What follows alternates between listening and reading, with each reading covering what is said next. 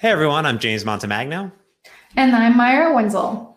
Maira, I'm super excited because one of my favorite features of C Sharp is getting rid of nulls with null coalescing. And I uh, believe that you have an awesome demo talking all about it, correct? Yes, let's jump into some code to see that. So, what are we doing uh, here today? Yeah, so we're going to be looking at uh, the code into a .NET Interactive notebook, so we can just run the snippets right from Visual Studio Code. Cool. So let's run in, like import our namespaces that we're going to be using.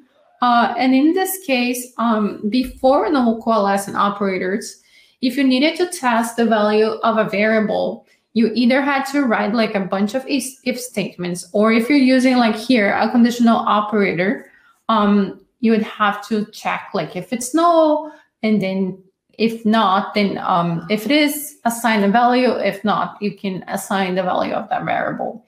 So in this case, um, it's checking um, if A is null, it's going to be minus one. Otherwise, we'll assign the value of A to B.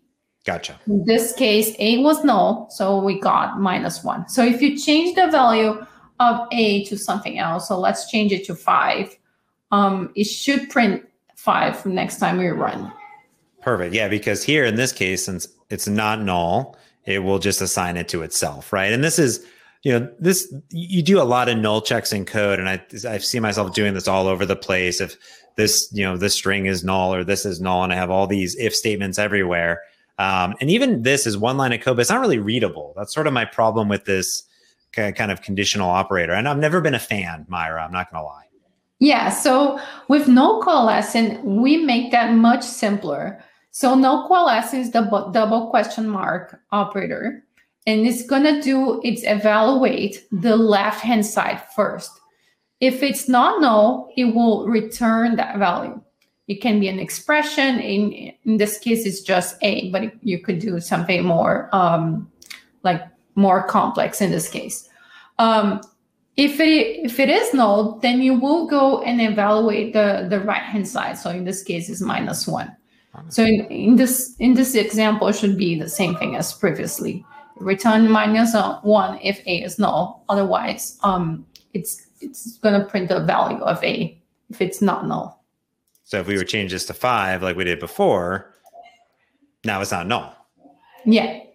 So that's that's very simple, but it made the code so much like cleaner and easy to read. That's very cool. And like you said, even though we're just assigning this to negative one here, that could be anything. That could be, you know, logical math. It could be another, you know, pizza dot name or dot size or something like that. It could be anything over there. It doesn't have to be just like this negative one. You can have anything over there, correct? Yes, correct. Very cool. All right. Null coalescing operators I love them. Make coding so much cleaner. I love it. Yeah. And you go check out uh, our resources and docs for more information on how to use it. Oh, very cool. Yes. All over here. We'll put those into the show notes. And I do love these docs because you can just click run and you're good to go. Very cool. All right. Thank you. Thank you. Cheers.